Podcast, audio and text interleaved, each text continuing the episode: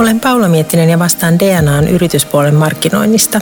Vierainani ovat Kivi ja Tuuli Sotamaa, joiden kanssa vaihdamme ajatuksia asiakas- ja brändikokemuksen luomisesta ja palvelumuotoilun ajankohtaisista mahdollisuuksista.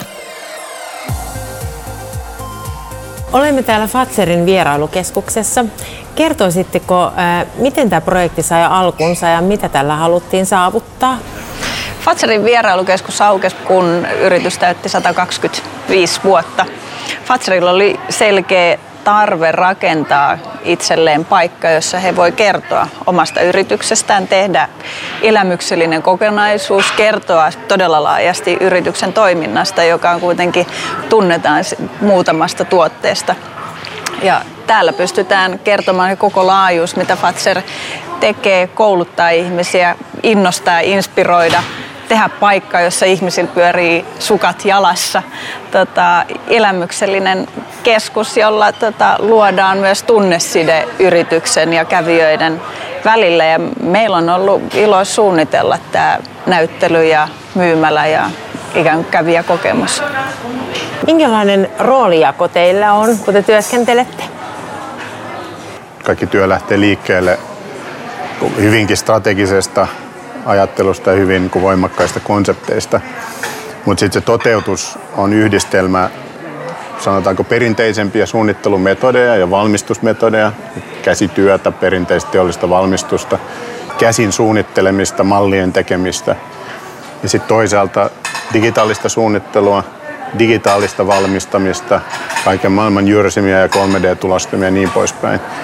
Ja tämä yhdistelmä, joka on itse asiassa meidän vahvuus. Mä suunnittelen enemmän digitaalisesti, Tuuli analogisesti, ja me myös valmistetaan kaikki projektit yhdistämällä sitä vanhaa osaamista. Esimerkiksi Fazerilla ja Finnjävelissä kaikki tekeminen perustuu lähinnä suomalaiseen käsityöhön tai valmistusteollisuuteen.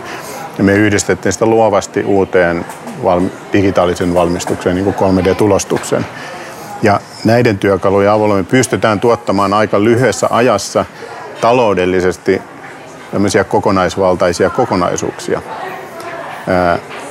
Ja tämä on itse asiassa hirveän tärkeä asia, koska teollinen valmistaminen, missä lähtökohta on se, että pitää tehdä 100 000 tai 10 000 kappaleita ja investoida hirveästi muotteihin, taipuu äärimmäisen huonosti räätälöidyihin kohteisiin, siihen, että joku haluaisi luoda maailman tai rakennuksen tai ympäristö, jossa kaikki olisi sitä varten valmistettu.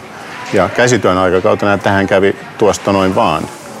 Ja nyt tämä digitaalinen valmistus ja suunnittelu yhdistettynä perinteisiin metodeihin mahdollistaa sen, että me voidaan toteuttaa tämmöisiä hankkeita kuin Finnjävel ja Fazer. Mikä on niin kuin mielenkiintoisin tai jollain tapaa harvinaisin tai mieleenpainuvin idea, minkä te olette toteuttanut niin kuin valmiiksi asti? Varmaan siis nämä molemmat aiemmin mainitut hankkeet, Finnjävel ja Fazer kokonaisuuksia, ne on viimeaikaisimpia, mutta ne on myös varmaan hienoimpia olleet. Mutta sitten jos pitää poimia yksittäinen teos, niin Minion pupu, joka tehtiin tänne Fazerille, jossa on, se on yli 3 metriä korkea jänis, jossa on yli 9000 munankuorta liimattuna. Sen tekemisessä meni 2 kuukautta aamusta iltaan. Yksi taiteilija liimas munia käsin ja se seisoo tuossa vastaanottamassa vieraita tänne vierailukeskukseen. Mun mielestä hauskimpia asioita oli, kun me Finnjävelin suunniteltiin Samuel Angelovin kanssa, joka on sommelier ja sommelierliiton puheenjohtaja, niin suunniteltiin laseja. Ja minä ihan rehellisesti ajattelin, että eihän sillä nyt niin väliä ole, että ne on vaan hyvännäköisiä, tehdään hyvännäköisiä näistä laseista. Ja Samuel toi 10 erilaista lasia kaato saman viinin kaikkiin. Ja minä tiesin, että niissä on kaikessa sama viini, maistoin näitä ja se oli aivan uskomattomia eroja. Ja sitten sattui niin, että Tuuli, joka ei ollut huonoissa, vaan käveli sinne ja kysymättä mitään alkoi juopotella ja sanoi, että tämä on halvan makuinen viini, että ei olekaan hyvä, mutta tämä on oikein erinomainen täällä. Ja kyse oli tietenkin samasta viinistä. Ja sillä oli uskomaton vaikutus tällä muodolla, sillä mihin se kaataa sen viinin ja kuinka paljon siellä on happea ja niin poispäin. Ja Näin sitten hyvin nopeasti tekemällä työtä asiantuntijan kanssa päästiin hirveän hieno lopputulokseen. Suunniteltiin iso kokoelma erilaisia laseja, jotka on nyt muun muassa lasimuseo ottaa ne kokoelmiinsa. Te puhutte tästä elämyksellisyydestä, kokemuksesta ja sitten tunteisiin vaikuttamisesta. Miten te näette brändin tai yrityksen näkökulmasta, että voiko tällaista asiaa enää tulevaisuudessa edes sivuuttaa vai pitääkö aina niin kuin ajatella niin kuin laajemmin ja elämyksen, kokemuksen ja tunteiden kautta? Tietysti on paljon kyse siitä, että millainen yritys on ja mikä yrityksen tuote on ja missä ihmiset kohtaa sen tuotteen. Jos on yritys, joka kilpailee sillä kuin elämyksellä, esimerkiksi hotellit, ravintolat, tällaiset yritykset kuin Fazer, niin se korostuu. Totta kai jokainen hetki, kun asiakas kohtaa yrityksen, niin luo jonkun kokemuksen. Onko se kokemus sitten, nouseeko se elämykseksi, niin on myös yksi asia, mitä on mielenkiintoista pohtia ja suunnitella. Et varmaan on paljon sellaisia asioita, jotka kannattaakin suunnitella niin, että ne ei herätä hirveästi intohimoja. Että kaikki asiat toimii huomaamattomasti ja sujuvasti ja loistavasti. Ja se on se tarvittava ja vaadittava kokemus, mutta se minkä kanssa me tehdään töitä, niin on sitten se, että me halutaan luoda niitä elämyksiä ja tunneperäisiä hetkiä. Muotoilun ja arkkitehtuurin tehtävä on parhaimmillaan kun luoda elämyksiä, jotka houkuttelee ihmisiä kokeilemaan jotain uutta. Sitten elämykset, nehän on tapa samalla lailla yrityksillä viekotella tai provosoida tai saada ihmiset kiinnostumaan jostain aiheesta ja saada heidät ajattelemaan sitä aihetta. Et se on ikään kuin se viettelyksen ensimmäinen askel. Puhuitte kokonaisvaltaisen käyttäjäkokemuksen luomisesta. Minkä lisäarvon se tuo yritykselle? Ensinnäkin jos puhutaan kokemuksista ja elämyksistä, niin jos ne ei ole kokonaisvaltaisia, niin homma menee niin sanotusti läskiksi. Eli johdonmukaisuus on kaikkein tärkeintä. Voi kuvitella mitä tahansa konserttikokemusta, musiikkielämystä, taideelämystä. Jos yhtäkkiä siellä on joku palikka, joka ei toimi, joka ei sovi siihen kokonaisuuteen, niin silloin se elämys tai kokemus katkeaa eikä toimi. Ja sitten toisekseen, kun siitä, että on hirveän monia tekijöitä ja että suunnittelu on pirstaloitunutta ja se kokonaisuus, mihin pyritään, toteutetaan osista ja se, että se on pirstaloitunut, niin se johtaa siihen, että haaskataan hirveästi voimavaroja. Että on, yleensä tämä johtuu siitä, että on hyvä idea monesti, mutta sitten toteuttavia tahoja on markkinointia, on graafista suunnittelua, on myymäläsuunnittelua, on sijoitusarkkitehtuuria, on kalusteita, jotka ostetaan jostain, on maisema-arkkitehtuuria, on arkkitehtuuria, on kaupunkisuunnittelua ja niin poispäin. Ja joku vielä puuhaa verkkokauppaa jossain. Ja siihen pelkästään, että tämmöinen suunnitteluryhmä saataisiin jotenkin tekemään johdonmukainen kokonaisuus on hirveän vaikeaa. Hyvin usein myös käy niin, että asioita tippuu näiden väliin. Eli jos ei ole tahoa, joka katsoo sen, pystyy suunnittelemaan kokonaisuutta, niin sitten sinne jää tyhjöitä, jotka tekee sit siitä tarinasta epäuskottavan, koska kyllä kävijä huomaa sen, että nyt hypättiin tällaisen mustan aukon yli ja sitten seuraavaan kokonaisuuteen. Et pienillä yksityiskohdilla sit saa paljon aikaiseksi. Se nousee ihan toiselle tasolle sillä. Niin kuin Tuuli mainitsi, niin monesti tehdään hirveästi työtä, mutta sitten ihan pienet viimeiset asiat, jotka yleensä jää, jotain kukaan ei ajattele, jotka jää eri tekijöiden erikoisalojen väliin, niin herättää sitten eniten intahimoja. Se, että joku on suunniteltu roskiksen tai vessan kyltin, niin kuin on täällä tehty, ja siellä on kettutyttö ja pupupoika ikoneina, niin se on sitten, joka ylittää sen odotuksen. Taide voidaan usein mieltää elitistisenä ja vaikeasti lähestyttävänä. Miten taide teidän mielestä konkretisoituu ihan niin kuin arkisissa kuluttajayrityksen välisissä kohtaamisissa? Se, mikä taiteen rooli on yritykselle ja etenkin markkinoille, eli on hyvin mielenkiintoinen ja vähän haastavakin kysymys, koska taidehan ei ole lähtökohtaisesti markkinointia. Ja taide ja taiteen ja muotoilun välillä on esimerkiksi ero. Ja ehkä meidän tekemistä kuvaa eniten se, että me lähestytään muotoilua, arkkitehtuuria ja kaikkea ehkä taiteen kautta taiteena. Ja se tarkoittaa yksinkertaisesti sitä, että me uskotaan, että se ainoa missio ei ole ratkaista ongelmia tai myydä jotain, vaan me uskotaan, että niillä pitää olla joku kulttuurillinen tehtävä. Ja niin pitää jotenkin houkutella ihmisiä tutkimaan suhdettansa maailmaan, jotenkin uudistaa maailmaa, uudistaa kulttuuria. Ja näistä lähtökohtista, esimerkiksi Fazeria kun suunniteltiin, niin mehän päädyttiin siihen, että vierailukeskus toimisi parhaiten taideteosten kautta, joka tarkoittaa sitä, että täällä ei itse asiassa myydä yhtään mitään. Täällä on myymälä erikseen, mutta ei täällä meidän teokset pyri myymään mitään. Ne on itse asiassa jotkut aika vaikeita, mutta ne kaikki pyrkii niin kuin herättämään ajatuksia. Ehkä tuohon voisi niin kuin meidän suunnittelusta tai miten me toimitaan, niin me ei kauheasti tehdä eroa taiteen, muotoilun ja arkkitehtuurin välillä, kun lähdetään suunnittelemaan asioita. Eli ei erotella, että tämä on nyt rakennus ja sitten sinne pitää muotoilla jotain ja sitten sinne hankitaan taidetta, vaan ne on kokonaistaideteoksia. Tänä päivänä puhutaan paljon mainonnan ja kuluttamisen roolista ja suhtaudutaan niihin aika kriittisesti. Ja sitten taas tämmöinen elämyksellisyys, se on ikään kuin nousussa oleva asia. Miten te näette, että yritys voisi erottua esimerkiksi tässä kilpailussa hyödyntämällä sitten tämmöistä elämyksellisempää näkökulmaa?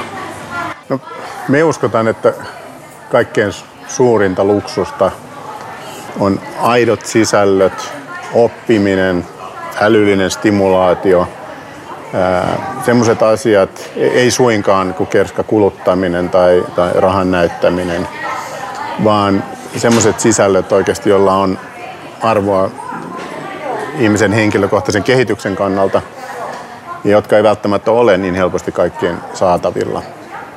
Ja se asia, mikä tuo kaikkein eniten lisäarvoa mun mielestä tuotteisiin ja palveluihin. Ja tämä esimerkiksi taidekeskustelu liittyy siihen, koska jos lähestytään jotain asioita taiteena, niin mun mielestä se tarkoittaa nimenomaan sitä, että silloin pyritään haastamaan ihmisiä tuottamaan ainutlaatuisia sisältöjä sen sijaan, että tehtäisiin jotain, mikä on helposti monistettavissa tai helposti selitettävissä.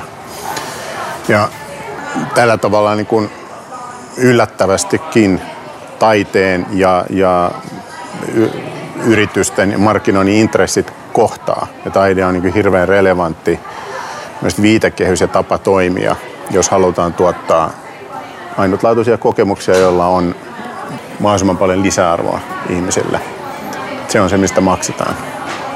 Voisi myös ajatella tai nostaa esiin, Kivi puhuu aidosta sisällöstä, aidoista tarinoista, todesta, niin uskon siihen, että on tosi tärkeää, että on ne yritykset, joilla on vahvat, hyvät arvot, joihin ihmiset pystyy luottamaan ja jotka pystyy sitten yritykset myös toimimaan niiden omien arvojensa mukaisesti ja seisomaan sen takana, mitä sanoo ja kehittää sillä yrityskulttuuria ja mielikuvaa siitä yrityksestä. Ehkä hyvä esimerkki tällä hetkellä on Finlayson, joka on todella lyhyessä ajassa muuttunut tappiota tekevästä yrityksestä hyvinkin kannattavaksi 1,5 vuodessa. Ja se on tapahtunut uuden kulttuurin ja vahvojen arvojen niiden esiin tuomisen ja aika hätkähdyttävienkin markkinointikampanjoiden myötä, mutta he on osanneet luoda tarinoita ja kertoa siitä tekemisestä ja ihmiset uskoo siihen. Voiko ajatella, että tämmöinen elämyksellisyys, että jotenkin suhteutuu myöskin aikaan eri tavalla? Että jos ajatellaan tämmöistä perinteistä käsitteistä mainonnasta, niin usein puhutaan aika tämmöistä kertakäyttöisestä, niin kuin, jatkuvasti uusien asioiden tuomisesta, niin voiko ajatella, että elämyksellisen näkökulman mukaan tuomisella saisi tämmöistä aikaa kestävämpää ja ehkä myöskin niin kuin jossain mielessä kestävän kehityksen näkökulmaa siihen tekemiseen? Ainakin voisin esittää hypoteesin siitä, että elämyksellisyyden avulla voitaisiin tehdä jopa markkinointia kestävämmin. Et elämyksellisyys varmasti tuotteissa ja ympäristöissä johtaa siihen, että niistä välitetään ja niistä pidetään huolta, jolloin ne säilyy. Ja ne on silloin kestävän kehityksen mukaisia. Mutta jos ajatellaan niin taiteen tapaa kertoa viesti, niin hyvä taide kertoo viestin tavalla, joka on moniselitteinen, monisyinen, joka parhaimmillaan kiinnostaa jatkuvasti. Että Shakespearen Hamlet on hyvä esimerkki kirjasta, joka voidaan tulkita niin monella tavalla, että joka kerta kun sitten tehdään teatteriesitys, se on erilainen. Se on rakennettu niin.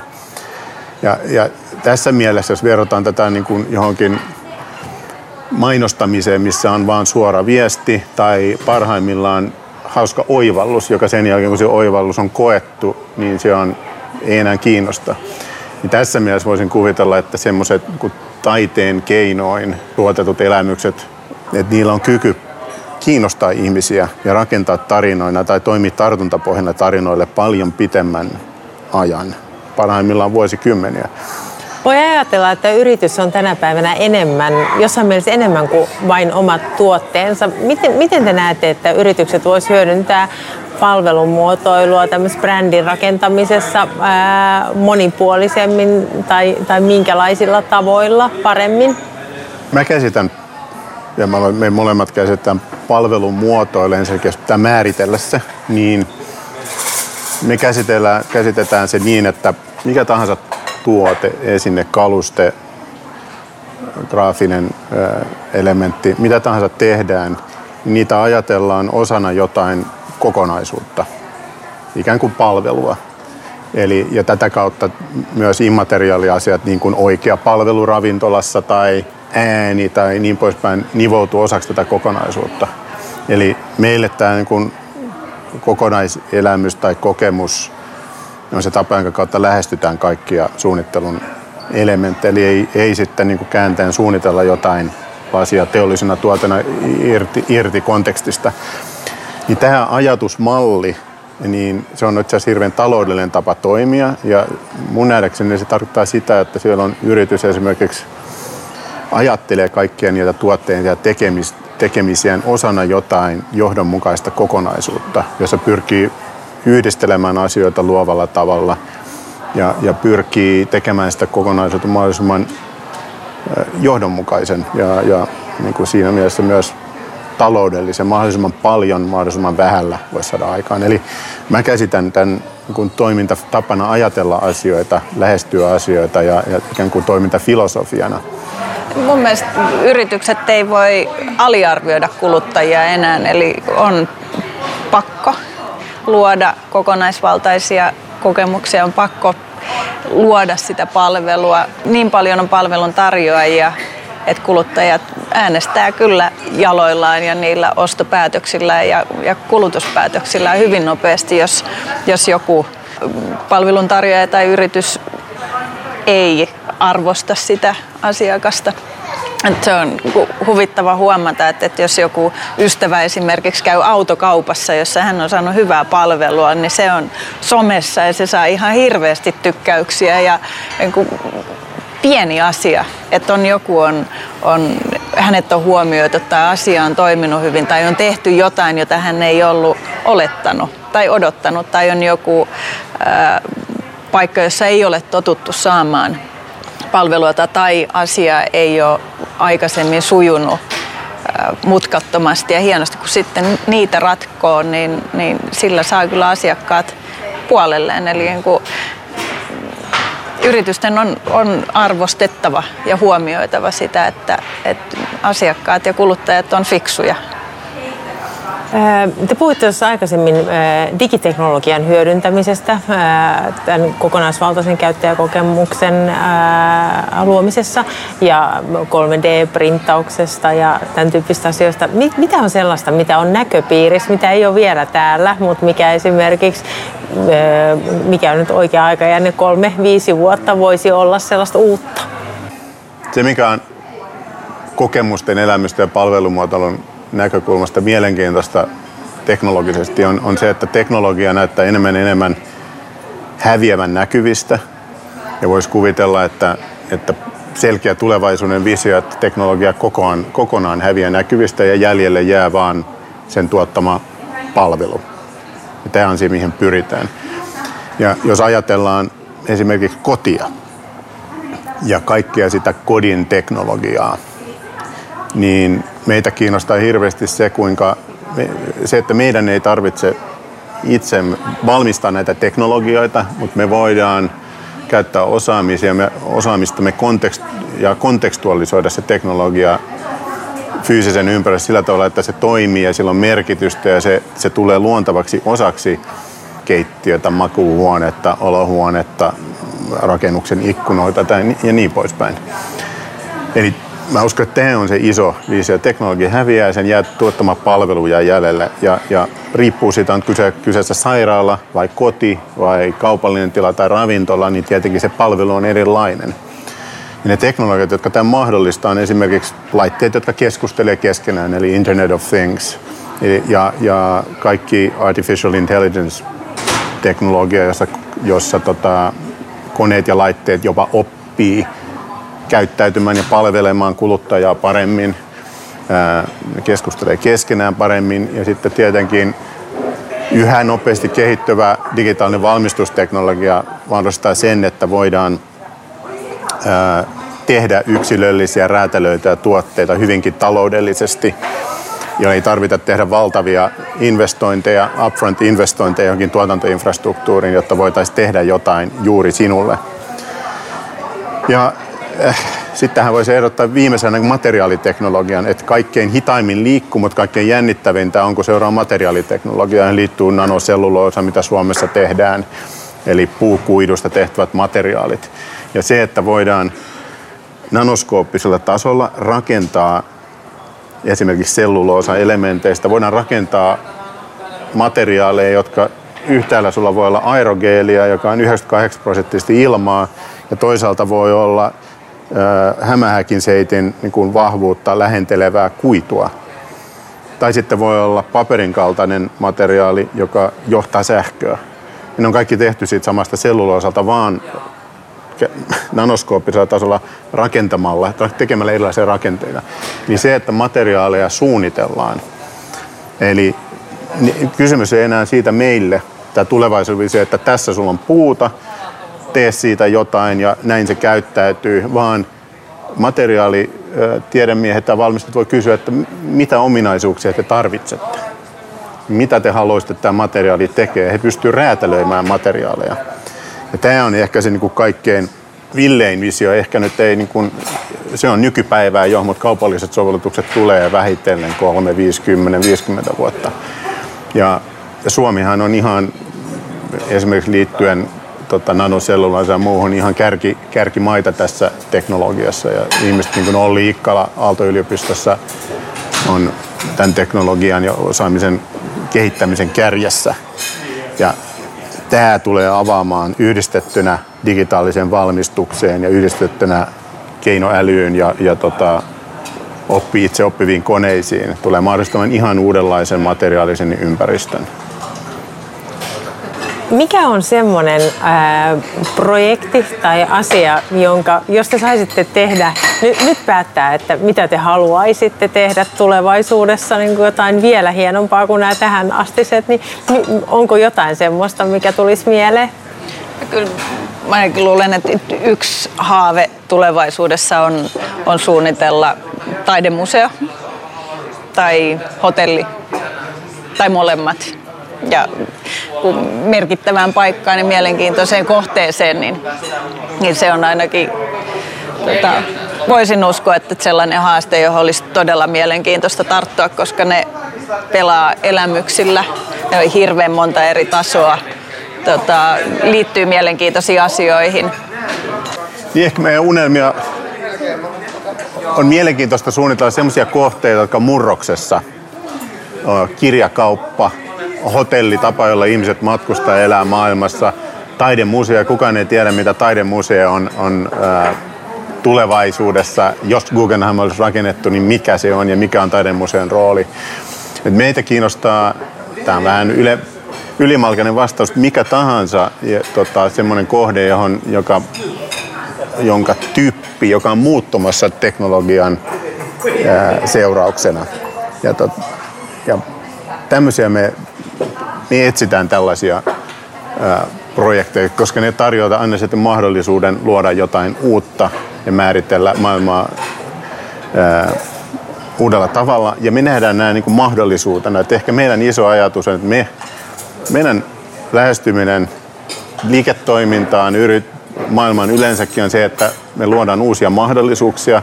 Me ei niinkään lähestytä maailmaan kuin ongelmanratkaisun kautta. Et meitä ei kiinnosta sellaiset projektit, me sanotaan, että meillä on tässä tämmöinen vanha juttu, että ratkaistaan tämä ongelma, vaan me halutaan katseella kulttuuria ja teknologiaa ja miettiä, että mitä uusia mahdollisuuksia tarjoaa. Ja tämä on mun mielestä muutenkin yrityksillä kaikilla niin kuin parempi tapa ajatella maailmaa ja muutosta on tarttua sen mahdollisuuksiin sen sijaan, että reagoida vaan sen tuottamiin ongelmiin.